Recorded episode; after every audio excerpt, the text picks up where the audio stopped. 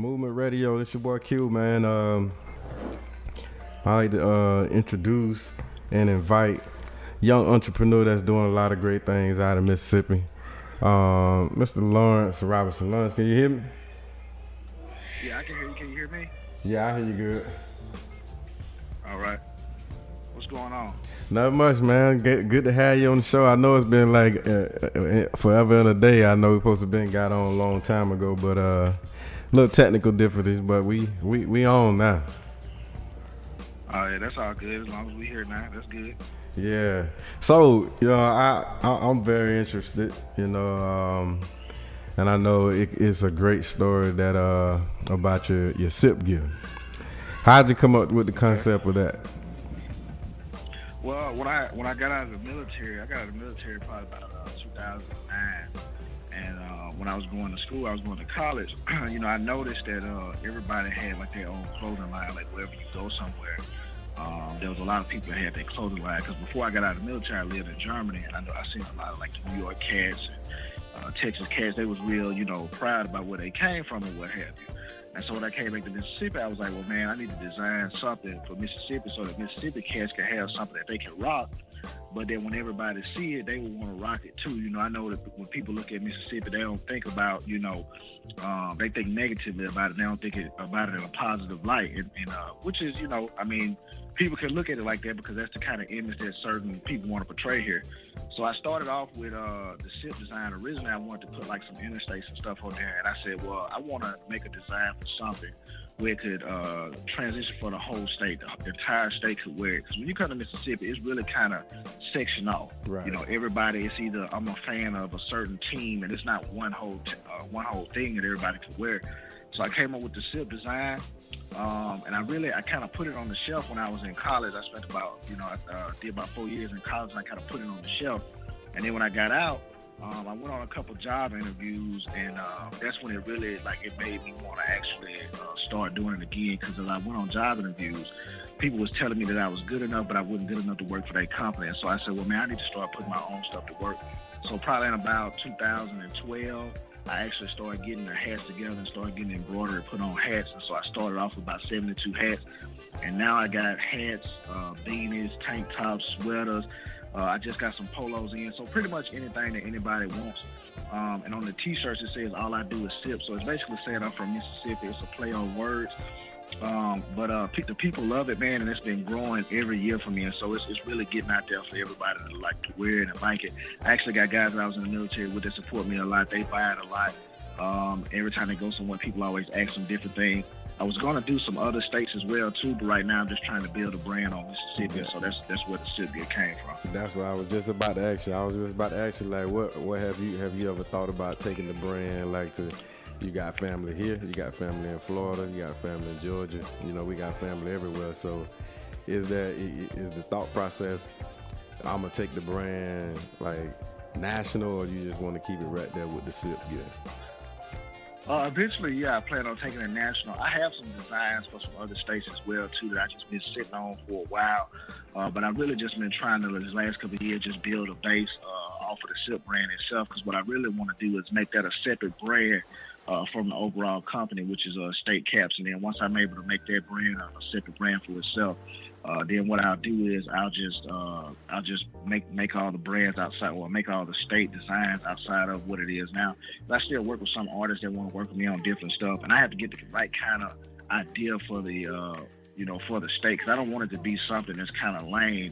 Yeah. I want it to be something that's cool and exciting for everybody to wear. So it's, it's kind of it takes a little bit of while to get the design and, and, you know to get different input on what people want and then put that design out and actually have people wear it. But I do plan on branching out on different ones. Yeah, though. yeah. So I, I, I know like it, it's interesting that you say when you when you you came with the entrepreneur idea after like being told in the regular working segment that hey you you, you're good but not good enough for us. Is that's that's the same story in, in any in almost any entrepreneur you talk to. That's the same story. Even in my story, you know, even with, with, with the latest venture right here, this radio station, when I came to all of the different media companies down here with the idea of having you know black excellence as a as a way of to to push the, the positive influence on the community everybody was like, "Man, man, black positivity don't work. You ain't looked at the TV lately." Right. so you know, right. It, it, it just be that that that that the difference between like the person, the regular person, and the entrepreneur is that if if we don't get the support, then we say, okay, well then how can I fix the problem? I'm gonna fix it. How can I do it versus uh, having it done for me? Right. Yeah. I mean, it, it, what, what really made me mad was that you know the, the military, and I mean, I know because you've been in and everything, but for the people that's listening that, that don't know, the military beats you up and it makes you think like, you know, you're getting all this training and everything is just gonna fall in your lap. College is kind of the same way too. It's like you go and they're like, oh, you get all these degrees and you know a job has to fall, but you still have to put in that work. And for some people, um, they kind of break down because they say, well, I went and did all this and none of this stuff is falling through for me. So what should I do? Yeah. And it kind of really pissed me off because it, it, made me mad because it was like I was going these interviews and I thought really I had had like a, a premonition about this job because I was sitting in the library and I went to this place and I was next thing I know I picked up a book and it was about the company that I had an interview with. I went on the first round interview and then the lady liked me. She was like, I really like you and I want to. Um, you know, have you meet my boss, and um, you know, we'll go in this second round interview and so on and so forth with my district manager. And uh, I'm reading this book, and they're like, well, we've got opportunity, and it was in uh, Black, I think it was in uh, the magazine Black Enterprise. I think. They was talking about how they had business opportunities for uh, you know, black entrepreneurs if they wanted to buy stock into the company or if they wanted to open up a company or whatever. And so when I went into the, when I went into the interview and I told this gentleman what I wanted to do, he just kind of looked at me like I was crazy. Yeah. And then you got a partner there too with Mississippi is a state that it's like it, it, if you black, they want you working underneath them. They don't want you to be on the same level for them.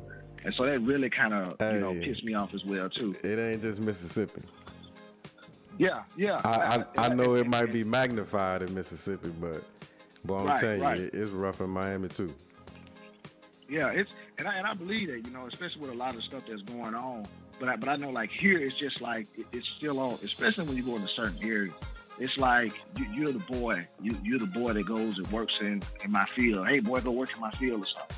And I just felt like you know, for me, uh, I'm, I'm, thinking to myself like, well, I, have got more to offer than these guys. Who, who, the hell are they to tell me what I can and can't do? Exactly. And so it just made me mad, you know, and, and it made me want to start my own business so I wouldn't have to look at somebody else's face and then, you know, almost essentially beg them for a job in reality when I could be doing your job. Exactly. A lot better too. Right. Yeah. So I don't know. Um, as far as the, the reasons, because I know um, with me being in the military and me coming out the military, and when like I started my business, I probably about about three or four years before I retired from the military. And the reason why I started it is because like I looked at my field, like logistics. I was a logistics officer, and I looked at my field, and I looked at the lifestyle that that, that the majors, colonels, and you know generals was, was living and I was like, that ain't what I want for my future. You know what I'm saying? It it, it, it was it right. seemed all right, and it was it, it may have been um, relatively decent pay, but the lifestyle was just like, nah, I can't right. I can't do that. I gotta be able to be able to have more control over my where I'm going, why I'm going there, and what I'm doing, and it gotta mean something to me. So that's the reason why I branched out and, and, got went full speed into into like real estate and started my own company and all of that just just led to me doing two or three different companies and I like this radio mm-hmm. station is like my fifth or sixth venture. Um, right. So I I think you got like a similar because our backgrounds are so similar. Plus we family. I think you got a similar type thought process when it comes to the reason why you stepped out and became an entrepreneur. Share that. Yeah, yeah. You know, I got out uh, when I got out of the military. You know, I, I got out as an E6, so I was fast. Uh, you know, I was fast tracking. Mm-hmm. But uh, I think I had made it to the pinnacle of where I was going to go in that. I originally, you know, because I went in with my brother, and I um, and I told him I was like, you know, I want to use this as a stepping stone because I always wanted to go to college anyway as well too. So that was really my main goal was to go to college for hair and um, I knew I needed that post secondary training. And so um, when I got in the military, you know, I didn't know anything about it, but then I, I liked it. I, I really liked it. But the, the rapid deployments and all that other stuff, and like you said, the lifestyle, it just wasn't out at that particular point. I was at a point in my life to where it was like it wasn't really good for me, and I needed a drastic change in order for me, you know, to maintain my sanity. You know, I, I figured if I had to deploy one more time and go at the rate that I was, I would either be dead or I'd be somewhere in an insane asylum because you know I just with the amount of explosions that I went through and stuff like that, it just wasn't. Uh, it, it, it, didn't play on me too well.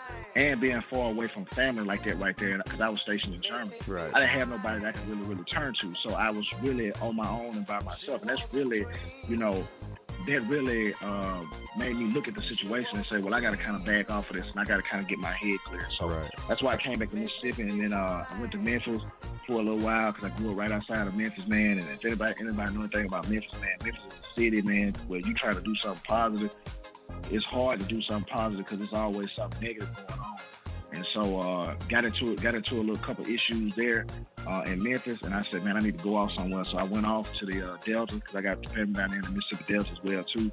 So I just went off to school down there, went to Delta State, and that was that was kind of the uh, the place where it was for me, the kind of atmosphere where it wasn't a whole lot going on, so I could clear my head and get my sanity back. I had a friend of mine came down to visit me, and she was like, "This don't seem like the place for you that you need to be." But at that particular time in my life, like I needed to be there and get away from all that stuff. So yeah, that lifestyle for me, in the standpoint of just where my head was at at that particular time, it, it wasn't gonna be good for me. The outcome, if I had to keep going the same route I was going. Yeah, yeah, that and that be necessary sometimes. I, I, as a matter of fact, I was just having a conversation with somebody about that either yesterday or today about you know um, like people they, they they get in a rut themselves and they stop themselves from having success because they need everybody else to agree with what they got going on before they do it. And the the thing is that most most people that that branch out and, and start businesses or, or take risk like you don't have to. I, I, don't. For me personally, I don't. Nobody in my circle got to be agreeing with what I'm doing for me to say it's a good thing for me. Right. And that that's the yeah, that, yeah. that's that's the that's the most important part. If anybody listening want to be an entrepreneur, like some some of the things that uh that you want to do in, in your vision for what you what you have for your future, everybody is going to look at you like you crazy. everybody's right, gonna right, be, yeah, yeah, yeah, everybody's going to be like, what? I gonna, mean, yeah. with what you know about, you know, that's like when I started right. the real make estate you question company. yourself too. Yeah, yeah, Yeah, it is. You're gonna question yourself. You're gonna It question is. yourself behind that. I, I, I question myself a lot, a lot of stuff. I'm like, man, should I, should I really do that? But then I, I, you know, I never forget. I remember when I first started selling my hats. Um, I went and I was visiting. Uh, I was with my old lady, and we was down somewhere. And we was, you know, uh, in the country, and um, it was they was having a uh, like a get together with some bikers and some guys that had some four wheelers and stuff. It was like a biker club or whatever. And we went down there. Her cousin was like, "Man, you should bring them hats down there, you know, and try to sell them or what have you." And so um, I took them down there, what I, and I came out, and her cousin brought me out and introduced me to everybody. And it was a dude there. He went ahead on. He bought like two hats from me. And I never forget, man. It was a, it was a, it was a woman. She walked up to me and she was like, "Man, you don't get that stupid," she was like, "That, that it looks so ugly." She was like, "That country ass." I was like, "What?" And she just talked so bad about me, and it really made me question if what I was doing was the right thing. I was like, "Man, should I keep going on with this?" And then, um, you know, but then I had to get up out of that out of that setting because this just how some people is. And once I moved, and I moved my business with me, and I moved down here to the coast uh, it picked up more so than what it was when I was up in, in the northern half of the state. I started up there, but I moved down here, uh, and a lot more people, you know, will see it. Now folks see me out now, and they don't even call me by my name. They just, hey, you the sip dude? Like, oh man, I just ran into. I was in the uh, grocery store the other day. The guy walked up to me. He said, man, I, I had one of them sip hats on, man, and uh, I lost it, and I've been trying to get in touch with him. So I gave him my card. He's like, man, I'm gonna be putting in some orders with you and stuff. So Mm-hmm. sometimes it be the places that you are and the people, because a, a person can see if they see that you got something that's golden, man, Mhm. they'll try to destroy it because they want to be the ones that want to do it. You know. hmm hmm You always got that, but those are the ones that don't never make it because they they scared of competition. So, competition Mm-hmm. com- competition is what drives the economy. Like it, it, it, it's, it's, it's it's crazy that people don't get that. When you could you could drive down any major city and any highway and you'll see you know McDonald's, Wendy's, and Burger King on the same street. You know what I'm saying? Right. So it, it, they ain't arguing about you know you you you driving away customers. They all everybody understand that if you coming to buy a hamburger, you more likely to buy one if it's three options than one. So Right. know, and competition make you better, man. Yeah. It only makes you get better. It, redefines you. It makes you challenge yourself. You know, mm-hmm. you're gonna slip and fall, but the thing about it is that it's gonna make you challenge yourself. I find myself challenging myself all the time. You know, when I first started out, I wasn't doing a lot of my clothing in house. Uh, I was going to other people to do it, but you know, I see it in the first year. I said, well, these people are making more of my money than what I'm making. I'm not bringing in that much revenue. So mm-hmm. I said, mm-hmm. well, listen, let me break down. Let me get my own equipment. And so when I started doing that, you know, then people start looking at you like you crazy again. Why are you getting all your equipment? And, you know, and I had some stumbling blocks when I first started uh, you know, my, with my logo and trying to get it digitized and all that stuff. Mm-hmm. And that stuff mm-hmm. takes time. You have to sit down and you have to mess with that stuff. And plenty of nights I've been up, I get off work at 5 and I'm at the house up in the morning till 10, 11, 1 o'clock in the morning, you know, redefining everything, trying to learn how to do stuff. Mm-hmm. I've burnt up plenty of shirts, you know, messed up plenty of hats, you know what I'm saying? But all that stuff come along and now I've gotten so good with it that it ain't nothing for me to just knock out an order real quick and go on about my business. That's what's up. So the um the book you got. I, am I'm loving mm-hmm. that book. Explain that to them. Tell them the title and the book, and also also hit up to let everybody know where they can they can get you at for orders for for um, social media and the whole nine. Okay, so uh, I'll start with where they can order it at first. Uh, where they can order it at is they can order it directly off Amazon. They just go to Amazon and type in uh, "Surviving the War and College Roommates." uh, that's surviving the war and college roommates. If they type that in into Amazon, they can pull it up there. They can order directly from Amazon. They can go to Kindle and they can order it as well too from Kindle. Mm-hmm. Uh, if they're in the state of Mississippi, I have it in two uh, two locations here. One uh, location is in Jackson. Uh, at, at uh, Lemuria Books, they can go there and they can get them uh, from there. Lemuria Books in Jackson. Then I have them at another location at uh, the uh, Indianola Pecan House which they have two locations. One is in Flowood, Mississippi, and then one is uh, in Indianola, Mississippi, as well too. Mm-hmm. Uh, but I, the the book "Surviving the War and College Roommates" this is my first book that I ever uh, that I ever wrote. Uh, it took me about five years to write the book. Uh, when I really finally sat down and wrote the book, I started on it five years ago. When I really sat down to go finish it, it took me about three months to finish it. Um, and I got the idea because when I was in college, when I got out of college, uh, when I got out of the military and I went to college, um, you know, I didn't know anybody. I was I was starting over new, so I was about 22, 23. I guess what you would call somebody that's a little bit older, going back to college rather than what the actual age for college individuals is, starting off as a freshman. Right. And when I, I started off at a uh, at a community college, I did one year there. So then I transferred uh, to Delta State University. And when I transferred there, like everybody that I met from my first roommate everybody was always like, man, something wrong with that dude. Like he crazy. Cause you know, I show up here. I am, I'm a black dude. I show up, and I don't speak like how everybody speaks. Cause I've been gone from Mississippi. You know, I, I spent my formative years in Germany. So from the time I was 18 to about 22, 23, I'm in Germany. You know, mm-hmm. I can mm-hmm. drink at the age of 18. I can do all this stuff. So my mind on, on how the world is viewed is a little bit different from what it is from Mississippi because it's enclosed, right. and especially in the Mississippi Delta because the Mississippi Delta is one of the most impoverished regions in the nation. And so I get there, got a nice truck and everything, and uh, my roommate sees me and I got a beard. I, I've grown my beard out and I got a nappy fro. You know, I just look like a black caveman or whatever. and so everybody's like, everybody's like, this dude crazy. So every time they see me, they was like, he crazy or whatever. But they was like, he pretty smart. You know, when it comes down to knowing stuff uh, in class and in work and stuff. So you know, I just get people to ask me crazy questions like, why are you answering these questions in class? I'm like, well, we in class, we're here to learn. You know. And so again, like I said, it's always been my dream to go back to college. So I'm taking it serious. I'm like, I'm not gonna mess this up or whatever. I only got one shot. And so um, as I'm going through, I'm, I'm, interacting with these different roommates, and I'm knowing that you know, as they're calling me crazy, like they're doing all the most craziest stuff that I ever seen anybody see, anybody do. And you know, they'll tell you like when you're in the military, like you meet the craziest people in the military. Like, nah, I met the craziest people in college. You yeah. know what I mean?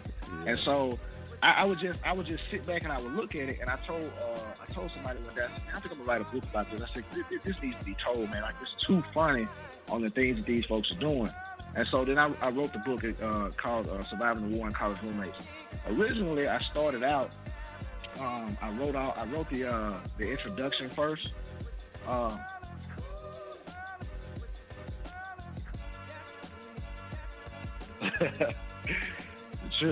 But yeah, originally uh, I wrote the uh, I wrote the introduction first, and um, the introduction was just me talking about going. Uh, as I was going to school, it was snowing. So while I'm from the North Mississippi, we get snow like almost every year, but it'd be like light snow. Mm-hmm. So I'm driving there, and this girl, she like hauling ass down the street, and I said, man, this, this I said this chick on, she gonna wreck this car. She gonna be in a ditch. So I get on down the street. She didn't, you know, put the car in a ditch or whatever. So I pull over, hop out and help her and stuff. So then I get to college. So it starts off with that introduction, and then it goes through each one of my roommates. And so the book has four roommates in it. When I finished that, I went back and somebody said, well, you know, you probably should put some definitions in there because you're talking to a lot of people that don't understand military terminology. So I went back and I put uh, the book starts off with definitions, mm-hmm. and then I added a prologue. And the prologue is after the definitions page. That prologue covers my last three months as I'm in the military and it kind of gives the reader where my mind is at and the reason why I'm getting out of the military. Some right. of it is a little bit of what we discussed earlier, and then it actually goes into the introduction and into the book. Yeah, well, I, I, I definitely got to give you much mad props on, on writing the book because I've been I've been supposed to finishing a book for the last five or six years, and I'm like still on page one. Cause like I get I get it started and then I get time to write. I sit down and then I go to like thinking about okay, I need to do this, this, this, this. So it'd be five or six different yeah, it's, things it's, I come up with. It's, it's it's tough. It's tough to write it. Like I said, when I first started, like I I started with the uh, with the introduction. It took me a couple of days to write the introduction, and then when I finished the first chapter, the first chapter probably took me about a year or two like I said, when I first, I think again, I was in a I was in a situation to where I was at my job, and um, I got pissed off because they were they were trying to get me to do something that I didn't think was the right thing to do. Rather, I didn't know it was the right thing to do. And so, as I was getting pissed, I would come back home and I would tell my old lady, like, "Listen, man, like, like what they telling me to do, like this is almost borderline against the law, and I'm not supposed to be doing this. I was mm-hmm. like, I mm-hmm. don't, I don't want to be a part of something. I'm gonna go down for somebody because I'm gonna be the dude they gonna say. Mm-hmm. And so I told her, I said, listen, you know what? I'm not gonna let nobody bag me in no corner where I don't have some type of side hustle going on. And I've always been a good writer. I actually, uh, my English teacher when I was in, um, actually when I was in uh, at the community college, and when I went to Delta State they both told me that I can write really, really good. You know, I, I wasn't a writer. I could just always write. Now, my grammar, now that's an issue with my grammar, you know, which everybody, you know, there's an issue with that. Except you be on the internet, you know, you run into some of these grammar police or whatever. Yeah, yeah. But yeah, uh, I, can, I can always write and uh, put words together because I used to rap back in the day, so I can always like wordplay and put words together. Mm-hmm. And so writing a book is it's real, real tedious. But when I actually started and I got into it, man, it, it really like writing it was uh, that's probably one of the best things I ever did with my life is writing that book and actually see seeing seeing it come together. You know, actually putting it together because there's a local um, down here. There's a local on the coast. There's a local print shop, and I was going to go through them to print my book. But uh, you know, you walk in and they had the Confederate flag in there, and I said, I usually don't even spend ah, money with folks like that. I usually don't even spend money with folks like that. But I said I'm gonna check them out real quick and see what they're about. So I check them out, and then just from the onset, like I had like this this girl had an attitude. Uh, it was like this Hispanic girl, like she had an attitude with me. They had a brother in there, but he he seemed like they just had him walking around like he wouldn't do nothing. He didn't know too much of that. And they was really just being anal about this book. Like they would say little slick stuff like, yeah, you know, when you was in college, you should do, you know, this is how you should do this. You need to add more pages.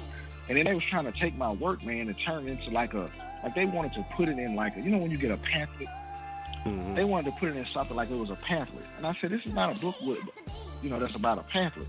Then they wanted to put pictures in it. I said, I'm not trying to, this ain't a book where I'm trying to put pictures in here, man. It's not a children's book, man.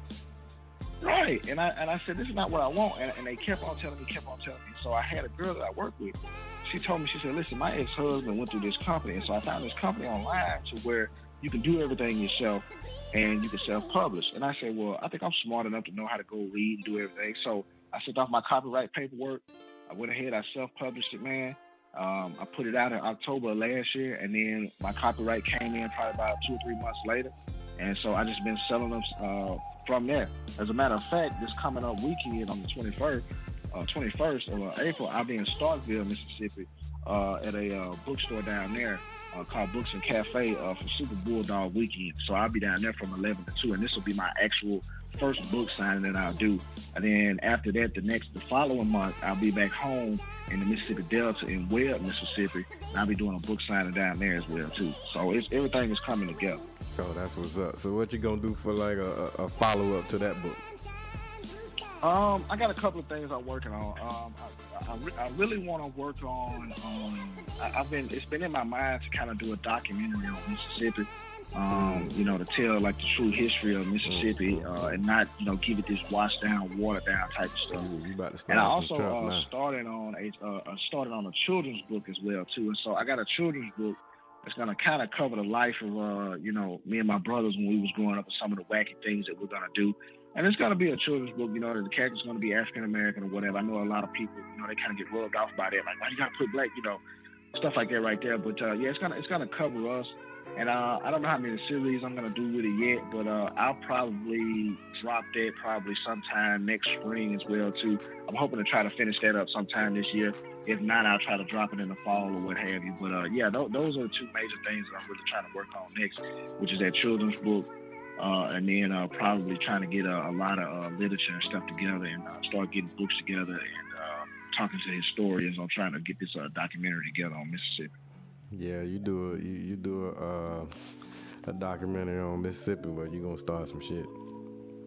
Oh yeah, I already know, and and you know, and that's the and, and that's the thing about it. It's like my thing is like you know a lot of people down here. You know, Mississippi, man, it- it's a dangerous city. They say we're Mm. like not city, but uh, it's a dangerous state. They say we're like number three in uh, white supremacists and uh, uh, neo-Nazi organizations. hmm Uh, but I don't care, man. You know what I'm saying? Like I said, because we got, you know, we 40% of the population. That's the largest in any state in the nation. Mm-hmm. You know, and we're running around here acting like we're, you know, African Americans, like we're five percent of the population. We can have our own economy in this state. You know what I mean? And so for me, like somebody has to be the mortar. You know what I'm saying? Somebody has to be the mortar. I, I don't think we understand that uh, that much as a people. That we just sit around and we think that we got the one Negro rule, whereas well, one one Negro got to stand up and do for everybody. No, Yeah. no, no. Everybody has to do something. Yeah, But yeah. somebody has to be a mortar in order to set that fire so that everybody can see, oh, this is what it is. Because nobody's really telling the truth down here about what went on and how a lot of the stuff happened during the civil rights movement, how we had a lot of people in the church working with the White Citizens Council, so on and so forth. And so I've been reading a lot of books, man, a lot of books, and it's been really opening my eyes because I took Mississippi Studies in high school, and they don't tell you all this stuff. They make you think Mhm. that black folks just been running around here in Mississippi singing and wang dang doodle and singing hymns. You know what I mean? And that, that's just not true, man. And I'm just tired of that narrative being put out like that. Uh, well, I tell you, yeah, it's rough. You you know Yeah. they ain't gonna they ain't gonna show us in no kind of powerful light, but uh, Right. like that's what I say. No, that that's what not. this is all about. And it's all about that black excellence and putting that information out there so we can so people can actually know what's going on instead of you know because you know they the the regular media outlets ain't gonna tell us. They ain't gonna tell us. Nah, they're but, not. But the reality of it is now we're in this information age, man, and we, we carry around cell phones that can do more than what the, the television stations was doing 30 years ago. So Right. with with that in mind, people got to understand that you ain't got no really no good good excuses on why you're not doing whatever it is you set out to do. Cause you can get it done. Right. Ain't no excuse. There is no excuse for well for why you failed. Nah. It's just drive. It's just Nah. drive and determination. If you ain't got it, then you just ain't got it. Yeah, it's, it's, it- in this day and age, man, like, you know, and I understand some people live in some areas where they're not making as much money and stuff. So I, I, you know, I can, um, I can sympathize with them, you know. But when somebody gives you a way to get some information, like you should take heed to that, you know. And I, to go back to what I was talking about, like this weekend, uh, this was a uh, it was a Black Spring break down here on the Mississippi Gulf Coast, and all week, man, like on the news, like you had like all week on the news, they've been complaining, complaining, complaining. Oh, they coming out here, they tear up stuff, they do this, they do that, they do this, they do that. But they won't tell you that this uh, spring break, they make more revenue off of this event than any other revenue than they make off of any other event throughout the year because these kids coming down here, they buying hotels up, they spending money at the mall, they spending money at the fast Mhm. food places everywhere. So it's big Mhm. money being spent. But then they don't want the kids to come down here. Man, we had a guy on the radio, man, get on TV and clap. A news a news anchor now, a local news anchor get on the TV and clap because they said it was gonna rain yesterday, which was Saturday Mhm. which it did rain most of the day, but they still got out that night. They was in the mall. Uh, folks in the mall spending money in the mall. You got shops closing down earlier. See, this is the nonsense that folks need to be told about. Yeah. You know, and then now when the numbers come out and they don't make that amount of money for the revenue that they made last year, they're gonna see how stupid they was for doing that. So it was actually a good thing that it kind of rained. I know it was bad for the spring breakers that came down, but it's kind of a good thing for these business owners that's going to lose out from a lot of that money from being ignorant and racist to the fact that they'll they'll cut off their nose to spite their face. Man. It's just it's a bunch of ignorance. Yeah, it is that, and, and I think like maybe like a couple of years, maybe two, three years ago, they was doing the same thing up in uh, Myrtle Beach on this side, on the East Coast.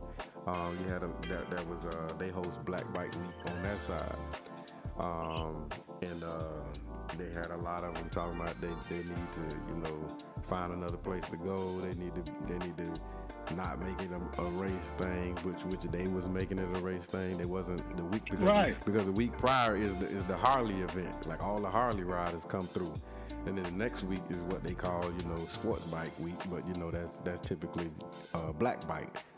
So mm-hmm. those guys and, and, they they've been making a fuss about that for the last four five years, man. About um about the black kids coming down for their spring break and then the black bikers and the riders, but they, they don't say a thing about the Harley riders coming through the week prior.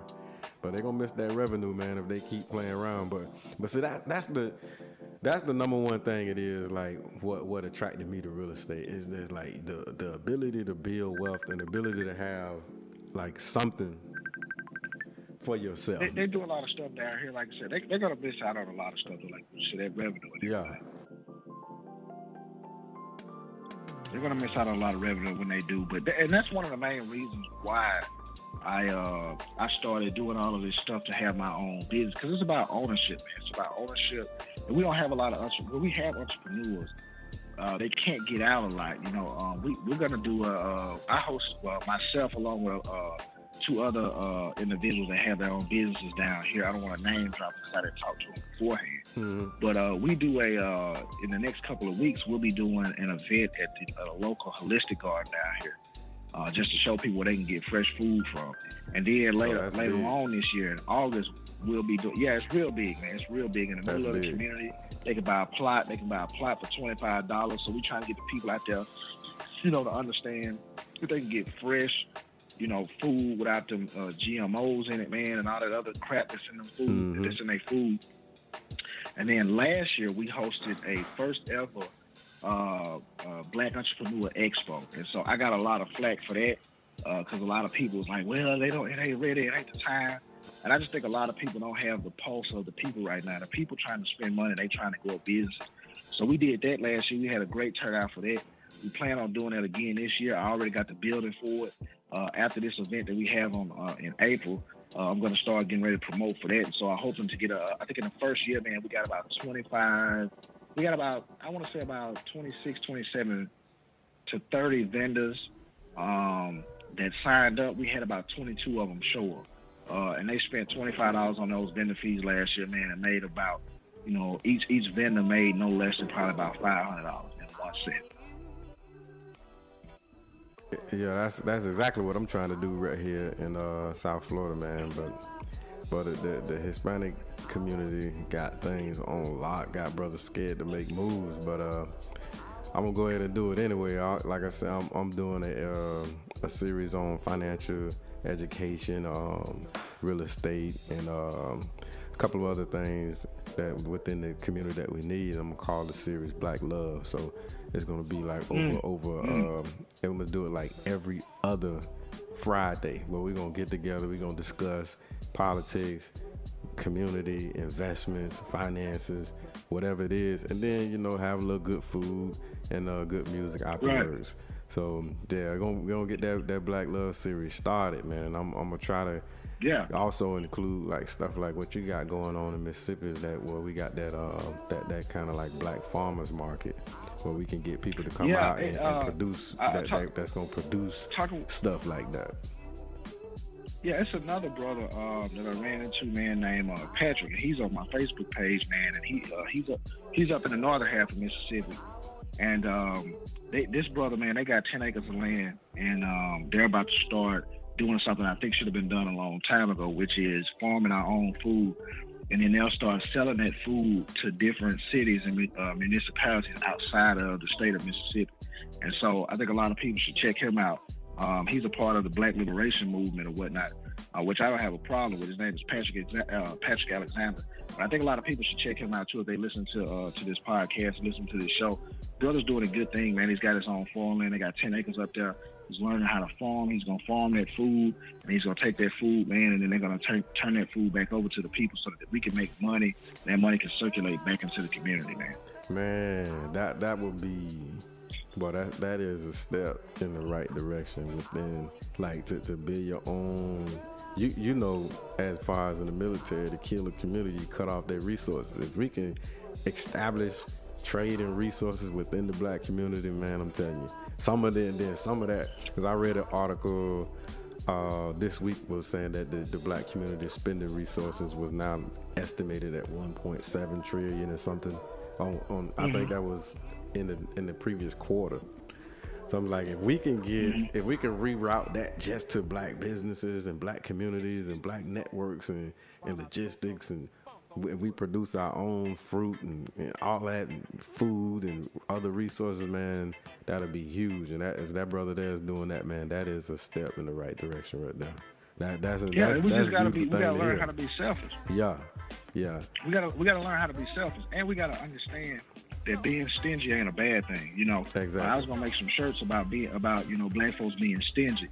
Um, you know, we need to be stingy, but we need to be stingy to people outside of our communities, not people inside of our community. Right. And that's what everybody else is doing. That's that's nothing about being racial or racist against anybody else that's a that's a known fact. Even in this multicultural atmosphere that we have, mm-hmm. black folks are still on the bottom. We still on the bottom because everybody wants us to be the main ones that are spending. We the consumers and we buying up everything. But then we can't sit down in a Starbucks and wait on a friend. We got to get arrested behind. Bruh. You know, that's, that's, that's utter nonsense. Bruh. That's utter nonsense. Listen. you know what I mean? And so that's that's just that's, that's just crazy to me. And so that's why I've been I got the you know the clothing line, the book. Now I sell to everybody. I sell to everybody. I tell I tell everybody. I sell to everybody.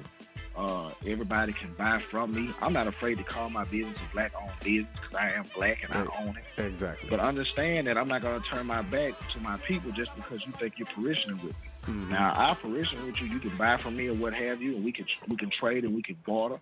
But just understand that I'm not going to turn my back and turn away from that just because you want me to for a dollar amount, because you would do the same thing. Exactly, and that that is that that's the difficult part about you know when, when you're trying to grow your business that you feel like hey I, I don't want to miss them dollars so I gotta I gotta start tapering off and saying well I'm a business I'm not necessarily a black business or I'm a I'm an entrepreneur I'm not necessarily a black entrepreneur so we, we take the black out of our establishment as we try to move up the ladder of success, which is which is like backwards because you don't see no Jewish companies doing that. You don't see no no Hispanic companies doing that. You don't see no other community like that step away from their their identity just to be accepted.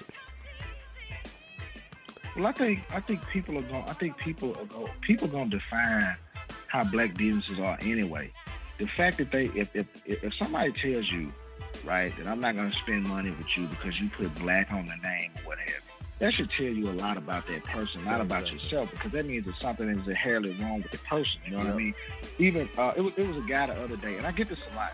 Now I tell you, my biggest my biggest customers, just to be blatantly honest with you, are white women, because white women will come, they will buy like they'll, they'll, let's say if I got a tank top for sale, mm-hmm. they'll buy a tank top for themselves, and then they'll say, "Well, my husband needs this." They'll buy something from him for him, and then they'll buy something for their children, right? And mm-hmm. so they're, they're usually uh, my biggest buyers or what have you. Mm-hmm. Now, in saying that, I've had plenty of individuals when they see me and I tell them, "Well, I got a business, it's T-shirts or what have you." The first thing that'll come off of their mouth and they'll say, "Is it urban?" And so I ask him, I say, well, what, well, what, well, what makes it urban? What defines? And then they just look at me like I'm crazy. Yeah. It's a T-shirt. It's, I tell them, and, and, I, and I, I point out, well, you're wearing a T-shirt right now. What is your T-shirt urban? And I know that they're saying that it's urban because I'm black. So you're not going to be able to escape it, any, to escape it anyway. Right. So why not just go ahead and embrace it and just use it to run your bit? Listen, if somebody's not going to spend money with you, they're not going to spend money with you. And so what you, you don't need to focus on that. You need to focus on building you a clientele. You want to sell to everybody. Yeah, everybody wants to sell to everybody. But everybody's not going to like your product. So you mm-hmm. can't be sitting up here worried about somebody that's not going to like your product. what you need to do is focus on those customers that's going to be worried about your product, and then try to maximize your money through them. And then if you can branch out and if those other ones finally come around, then you sell to them. You don't sell to them, but don't waste your time trying to run up in behind a, a rogue customer that's never going to spend any money with you anyway. Right. Yeah, I, I definitely. You know, I, and I think nobody. that concept been lost in the years coming. Yeah. Yeah, yeah, definitely. I'm definitely not running up behind nobody for no uh, customers or nothing like that because uh, I feel like what's out there for me is for me. I ain't, ain't got to like do no crazy stuff for it. Mm-hmm. Yeah, but um, because it's not working. Yeah, yeah, yeah, definitely.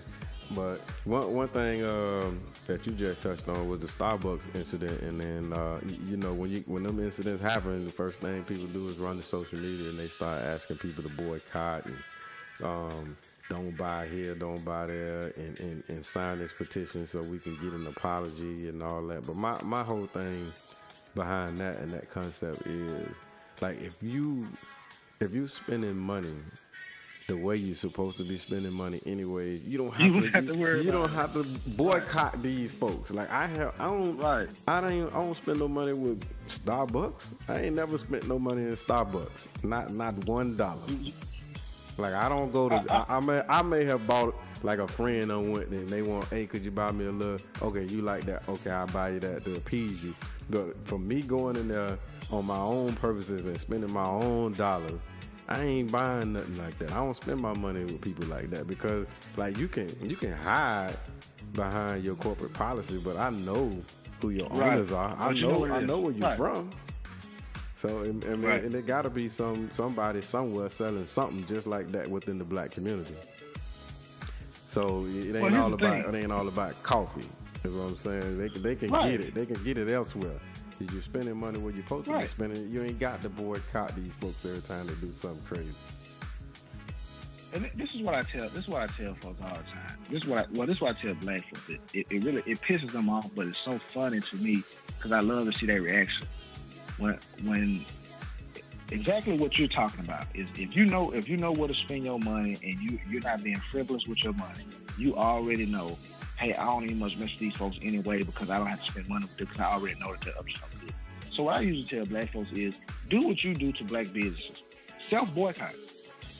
Just like you do a black business. Oh, you just do that you, you pissing black folks off now. you pissing people off now. I mean, they, you know, they usually get mad about it. But I tell them, man, listen, do, do what you already doing. It's not hard.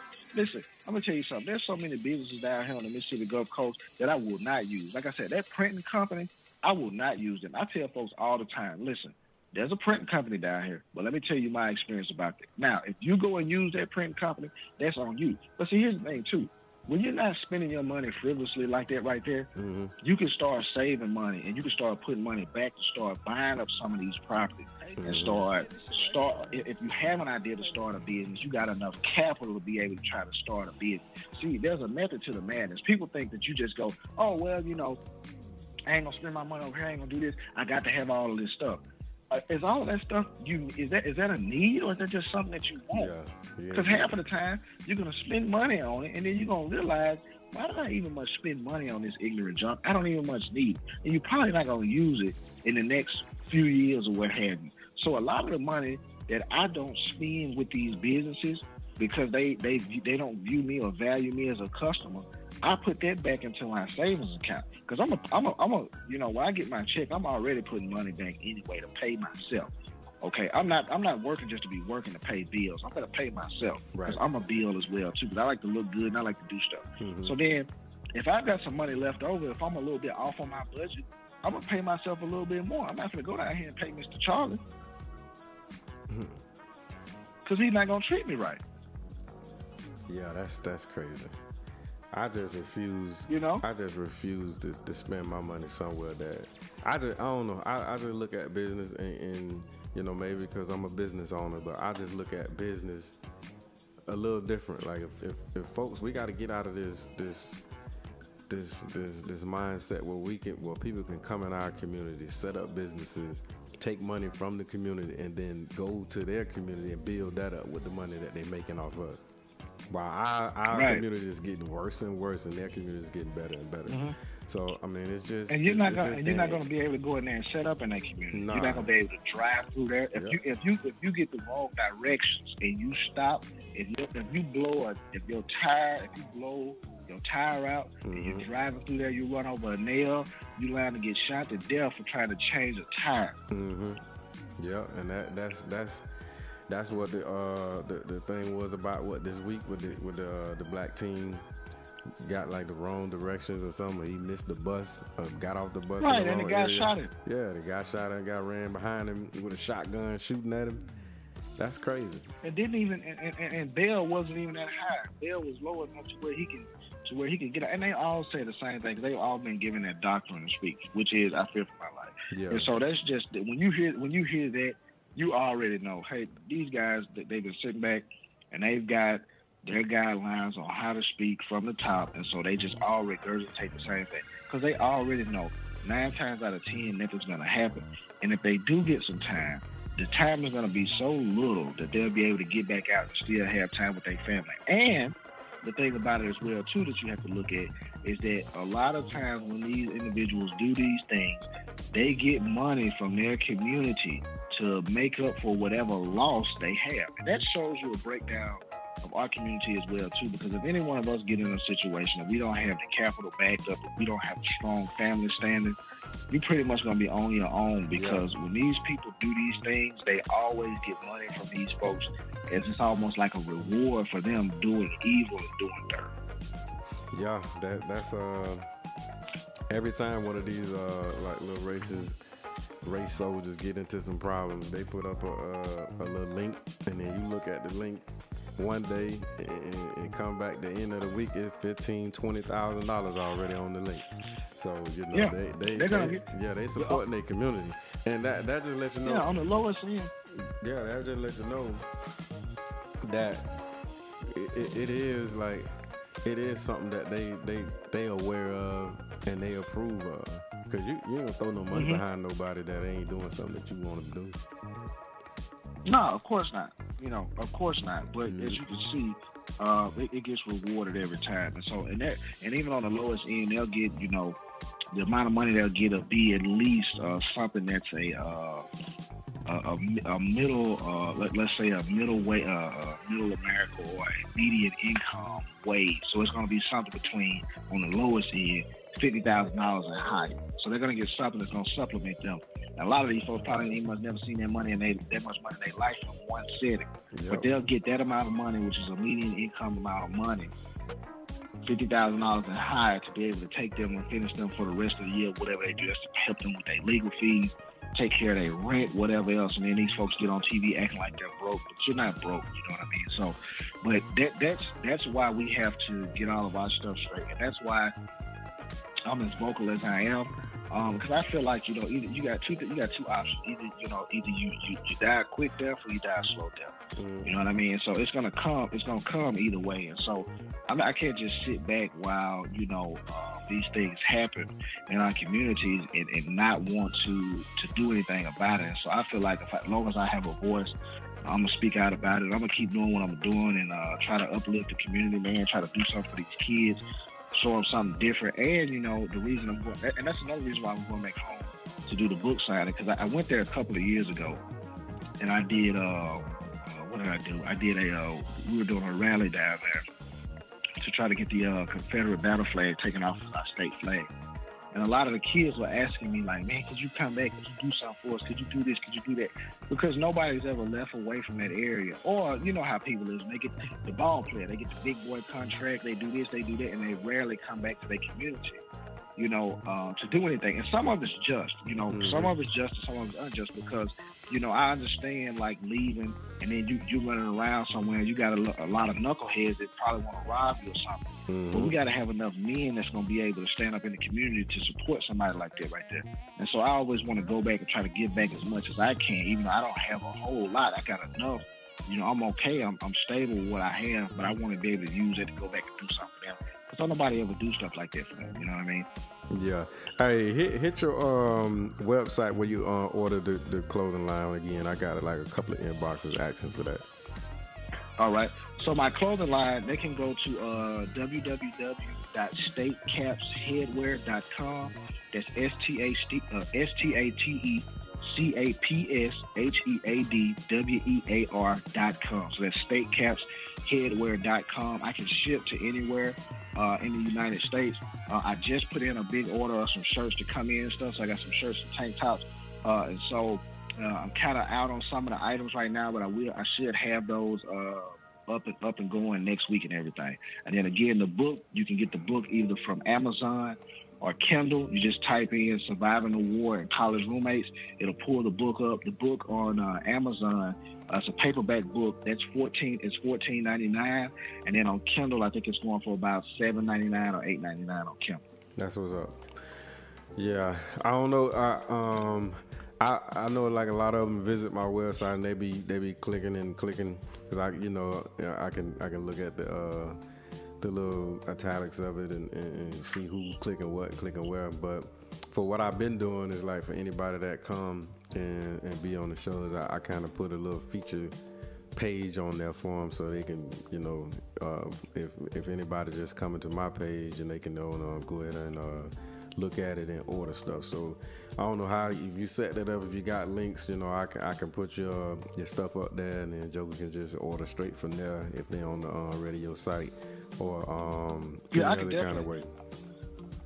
Yeah, I could definitely, uh, I could definitely shoot you some links and everything, so you can put it up on there. Um, mm-hmm. I got some links. Uh, I operate uh, the, the, business page is uh, State Caps on Facebook, so it's different from the book page. I have those two separate. Uh, and then on the book page, it's just the same as the title, which is Surviving the War and College Roommates. But I could definitely send you some links, so you can put some of those links up as well too, so they can, you know, get guided directly to the spot where they need to go.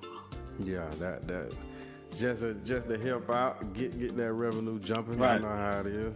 And look, and if you read the book, if you read the book, you're a listener. You read the book, man. You gotta give me a review. You got to give me a review so that people can see it. I already have some reviews on there. Most people that have read it said they like the book, like the book, but I, I love the feedback. I want to hear the review.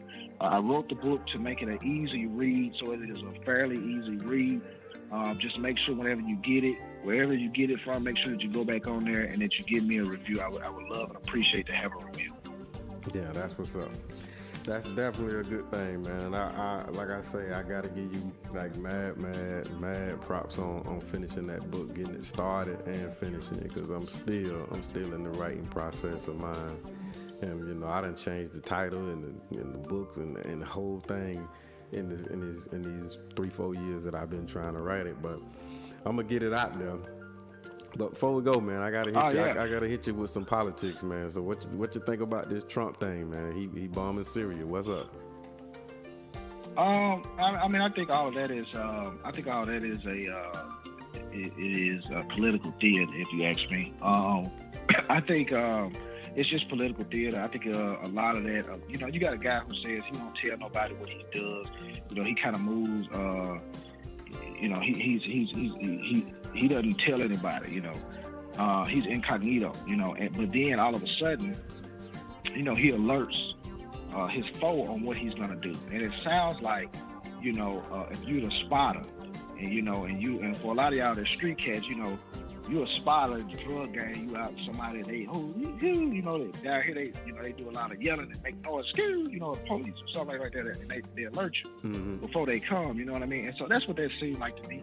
Uh, I think America got exactly what they wanted. I think uh, Donald Trump is a microcosm of America. Um, I think there are a lot of racist people uh, in this uh, in this world. Um, prime, listen, I'm gonna tell you. So I, I have to tell stories to kind of relate where I'm at. So I, I, was for for a while I was the only black dude in my platoon in, in the military, and so you know I made an impact when I was there. You know I made staff sergeant for four years, mm-hmm. so it wasn't like I was some type of slouch. You know what I mean?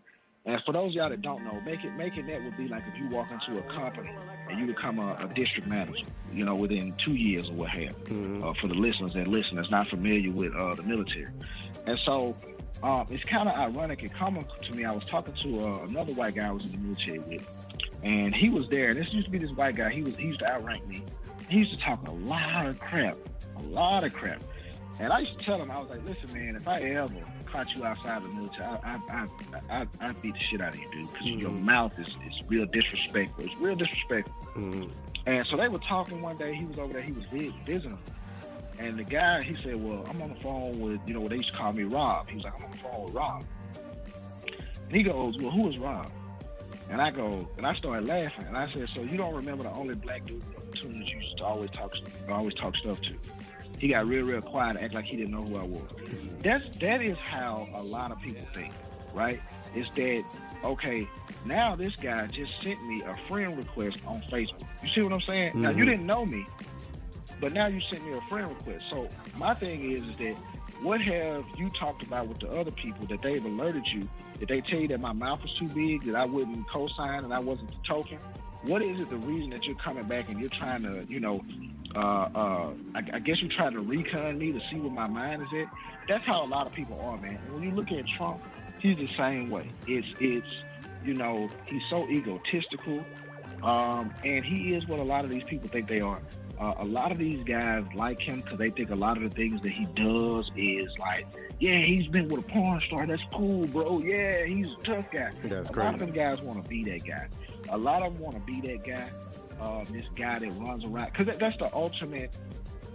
Um, if, if you look at it, that's the ultimate dream for a white male in America, which is I run around.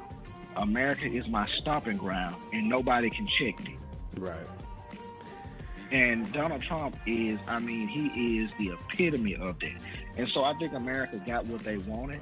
Um, I, I just, I, I believe if he ran again, I believe he would be elected again. Uh, just because I believe there are a lot of undercover racists who agree with what he's doing. At the same token, I think that it is a good thing for African Americans uh, that he was elected because I think a lot of the stuff that was under the table now is out on the forefront and no matter where you at in America, it makes you realize where you're at. Now I know for some of us that reality uh, that reality kills us on the inside and we have to find our safe space. But I would rather be living in reality than be li- living in a dream book any day. Any day of the week. yeah. Yeah. For, but for those uh, for those of us that know, we I ain't I ain't never forgot where I was at. I always knew I was up in America. I done, you know, I done had uh, uh, some some crazy experiences, and those experiences haven't let never let me forget that you know what kind of people we got out there, especially. Like, especially when you in the military, when you're in, people don't understand that that Right. haven't been in the military. Like, you meet people that ain't never seen a black person. They so Right. in their community that Right. they like. It was some people in, in my basic training that had never seen black people before. Yeah. yeah. I met some guy. I met. We had a guy from Iowa. We had cats from North Dakota. Had never had never in their day, and that's why you know, like I tell a lot of people that's on my Facebook page when they follow me, especially a lot of black folks. You know, when I'm talking politics or I'm talking, you know, just in general, because a lot of you know, a lot of these guys that that, that uh, follow them behind Trump, everything is political to them. So Mhm. if you tying your shoe and you're not tying your shoe in a certain way, they don't like it. You know, it, it's political, so they'll overanalyze. it, Right? They have a certain way of analyzing, turning something, and it becomes this. It becomes this. This, this this big old gaggle fuck that they can tie in, that they can tie into something else. So I'm gonna tie this into you know the war in Syria or something. It has no correlation, but they'll find a way to tie it into there. And so I tell a lot of black people, you know, when they comment, man, you know, I tell them, I say, man, this isn't for me. This is for you. Because I know the average one hadn't really dealt with somebody on that type of level, especially if they black. Like, yeah, you work with people, you work with a lot of white folks to job and stuff like right there.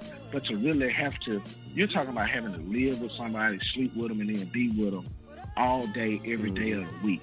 So it's a different type of experience rather than I'm just going to work with somebody and I'm just meeting this person and then we leave home. We don't hang out on the weekend at all. That's completely different. Mhm.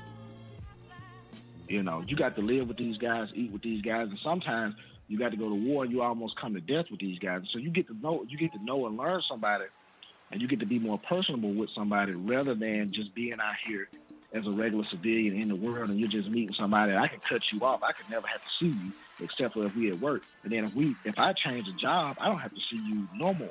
Right. I don't even you're an afterthought. I don't even much have to think about you. You know what I'm saying? So it's a little bit different, you know, when you're dealing with stuff like that right there. Yeah, but Trump's an idiot, man. I think he's a big time idiot. I think all these guys know he's an idiot. These guys have pretty much raped America. Uh, all of these fools, they, you know, them guys do the same thing that they do here in Mississippi, which is they get a lot of these folks riled up, a lot of these poor white folks, making them believe that they're on the same team, but you're not on the same team because these guys are rich and they don't care nothing about you. Exactly. Making these guys believe they're on the same team so that they're going to give them all of their stuff because it's always somebody else. It's them, it's they, it's the blacks, it's the Mexicans, it's the, it's the Hispanics, it's the Jews, Jews run the media, da da da. All this crap that they put out, but it's so that they can consolidate power. And then when they can consolidate power, they can run the government and do it however they want. And then there's no checks and balances because who's going to check me? Because everybody that's in the government that I've shrunk down or that I've gotten control of, all they agree with me. Damn. Yeah, that's true. That's true. That's and true. that's just what and that's just what it is. So you know. That's true. That's damn sure true. Well, folks, you know, I I, think I, I I definitely gotta have you on like on on a regular man, and uh, make sure you keep up with uh everything that's going on with you, man. I, I know you got a hundred thousand different things going on, just like me. But uh, I Yeah. definitely want to be able to, you know, have you call me in and just talk through something. We go through some uh, some information, man, and share some uh, knowledge to some folks, man. I appreciate appreciate you making time for Yeah, coming no, on here, no man. problem. I, I and I appreciate you for having me on, cuz I hope that uh, some uh, I know a couple of I've been getting messages from a couple of people that have downloaded your app. Mhm. Uh, I wish you much success in your in your endeavors, especially with this radio show, man. Uh, that you get out, I hope that you get out and reach a lot of people. Uh, when we get off of here, I'm gonna make sure that I try to uh, I'm gonna try to get this episode from you so we can share it around, try to get people download the app. But uh, I wish you much success in that and much success in everything else that you do. Yeah, definitely, definitely. And I'm gonna push, you know, I'm gonna push your stuff, man. I'm gonna push your sip gear and I'm gonna push your book as much as possible. Cause we gotta come together and get this thing jumping, man. Most definitely. Yeah. Right. Anybody that uh that wanna hit you up, just share your uh your social media stuff one more time, then we get up out of here. All right. So anybody, if you're interested in my book, you can uh, you can go to Facebook. If you are on Facebook, um, you can go to Surviving the War and College Roommates. Uh, you can send me a message through there. Um, I can send you a signed copy of my book. Uh, if you want to just get a copy of my book offline, you just go to Amazon and just put in the title Surviving the War and College Roommates, and you can order from Amazon. You can also order from Kindle. Uh, if you want to email me, you can send an email to my address, which is robinsonlawrence25 at gmail.com. And if you want to get some of my clothing, uh, you go to my website, which is www.statecapsheadwear.com. That's www.statecapsheadwear.com. I can ship anywhere in the U.S. Uh, if you want to get something shipped from overseas, or if you want me to ship something overseas, if you're an overseas listener, uh, just email me uh, on my business account at StateCaps1. You can also follow my business on Instagram at StateCaps1. So that's S T A T E C A P S 1. Uh, and that's how you get in touch with me. That's what's up. Cuz I appreciate you and you know I'll be in contact. All right, most definitely, cuz you take care. All right. All right. So that's it for Movement Radio interview. Uh, we get back to the music. Uh, we we went a little longer, but it was it was very interesting. I love talking to uh, Lawrence about stuff. He has a unique political view. He has a unique, unique perfect perception on how he he view things. Very similar to mine. So it's when when I get to talking to him, time can go by pretty fast. But um, I appreciate y'all supporting the show, and I appreciate you coming through.